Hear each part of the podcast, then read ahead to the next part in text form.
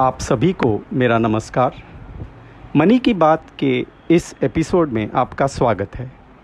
इस एपिसोड का शीर्षक है चावल के पांच दाने, और ये कहानी है एक अमीर साहूकार की जो अपने तीन बच्चों में से जानना चाहता था कि कौन उनका कारोबार संभाल सकता है।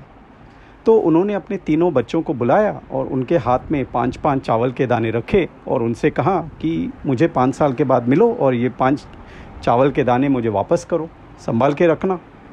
तो तीनों बच्चों ने सोचा ये क्या बोल रहे हैं, कुछ समझ में नहीं आया उन्हें। तो फिर भी पिताजी हैं तो उनकी बात रखने के लिए वो उन्होंने पाँच दाने ले लिए। बड़ा लड़का जो था वो बाहर आते ही उसने सोचा ये चावल के दाने क्या करूँ, फेंक दिए। फेंके और सोचा कि पाँच साल के बाद नए दाने खरीद लूँगा और दे दूँगा पिताजी को। उनको कैसे पता चलेगा कि पाँच साल पहले वाले हैं कि नए वाले हैं, उनको नहीं पता चलेगा। दूसरा लड़का जो है उन्होंने पिताजी की बात रखने के लिए वो जो पांच दाने थे वो एक डिब्बे में रखे और वो डिब्बा अलमारी में संभाल के रख दिया। तीसरा लड़का जो है उसने वो पांच दाने अपने खेती में बोए और वो पांच दाने कुछ महीनों के बाद सौ दाने बने। सौ दाने वापस उसने बोए और वो सौ दाने में से उसको हज़ार दाने मिले। वापस उसने वो हज़ार दाने बोए और उसे कुछ हज़ार दाने फिर से मिले। ऐसे करते करते उसे खेती कम गिरने लगी, तो उसने और बड़ी ज़मीन खरीद के उसमें चावल के दाने उसने बोए और ऐसे करते करते पाँच साल गुजर गए। उसे बहुत बड़ी ज़मीन लेके वो चावल की खेती करने लगा और उसने बड़ा चावल का कारोबार खड़ा कर दिया। और फिर पिताजी को भी याद आया कि पाँच साल ख़त्म हुए हैं, चलो देखते हैं बच्चों ने क्या किया। बड़े लड़के ने कहीं से पांच दाने चावल के दाने लाए और पिताजी को दे दिए और ये लो मेरे पांच दाने। दूसरे लड़के ने वो जो डिब्बे में जो पांच दाने रखे थे वो डिब्बा दे दिया पिताजी को। तीसरे लड़के ने अपना कारोबार दिखाया और बोले कि मैंने ये पांच दाने आपके मेरे खेती में बोए और ऐसे करते करते पाँच साल में बहुत बड़ी खेती हो गई और अब आज मैं बड़ा चावल का कारोबार कर रहा हूँ, मैंने भी नहीं सोचा था इतना बड़ा कारोबार होगा। तो पिताजी बहुत खुश हुए और उसको तीसरे लड़के को बोले कि तुम ही मेरा कारोबार संभाल सकते हो। ऐसे करके पिताजी ने वो कारोबार तीसरे लड़के को दे दिया।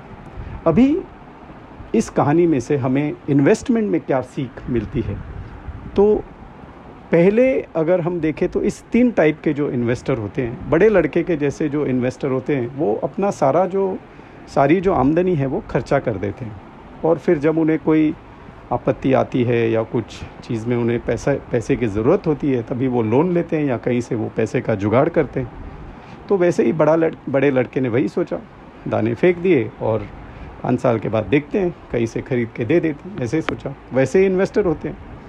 दूसरे टाइप के इन्वेस्टर जो होते हैं वो दूसरे लड़के के जैसे होते हैं, जो अपना पैसा इन्वेस्ट करते हैं लेकिन वो पैसा सही ढंग से इन्वेस्ट नहीं करते, उसे हम सेव करते हैं ऐसा बोलते हैं। सेविंग और इन्वेस्टिंग में फ़र्क ये है कि हम महंगाई का दर जो है उसे देखते नहीं हैं। अगर महंगाई का दर जिसे हम इंग्लिश में इन्फ्लेशन कहते हैं, अगर वो पाँच छः परसेंट है और हमारा जो इन्वेस्टमेंट है वो हमें तीन चार परसेंट रिटर्न दे रहा है, तो हम महंगाई का सामना नहीं कर सकते हैं, उसे हम सिर्फ सेविंग कह सकते हैं, उसे हम इन्वेस्टिंग नहीं कहते। वैसे ही छोटे लड़के ने वो चावल के दाने वैसे के वैसे रखे। तो इन्वेस्टर भी जब तक अपने जो इन्वेस्टमेंट को महंगाई के दर से ज़्यादा जिस चीज़ में इन्वेस्ट नहीं कर सकता है उसे हम इन्वेस्टमेंट नहीं कहते हैं। तो जो तीसरा लड़का है उसने सही तरीके से वो इन्वेस्टमेंट की है। वैसे ही इन्वेस्टर जो समझदार है वो अगर ऐसी जगह इन्वेस्ट करें जहाँ पे जो महंगाई का दर है, इन्फ्लेशन रेट है, उससे ज़्यादा अगर उनको रिटर्न्स मिले, यानी अगर पाँच छः परसेंट इन्फ्लेशन है उन्हें पाँच छः परसेंट से ज़्यादा अगर रिटर्न मिले तो उनका जो इन्वेस्टमेंट कॉर्पस है वो लंबी समय के बाद काफ़ी बड़ा हो सकता है।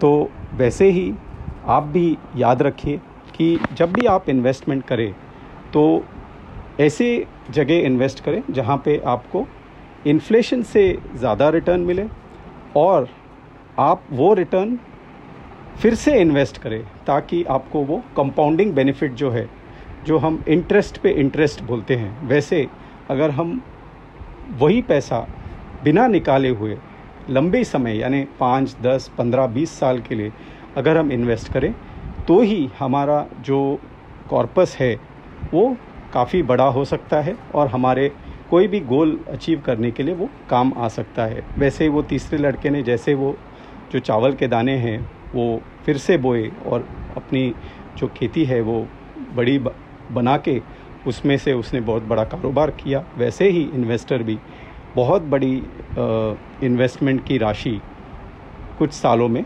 वो पा सकते हैं। तो यही इस कहानी से हमें सीख मिलती है। उम्मीद है आपको ये मनी की बात पसंद आई हो। सुनने के लिए धन्यवाद। Thank you.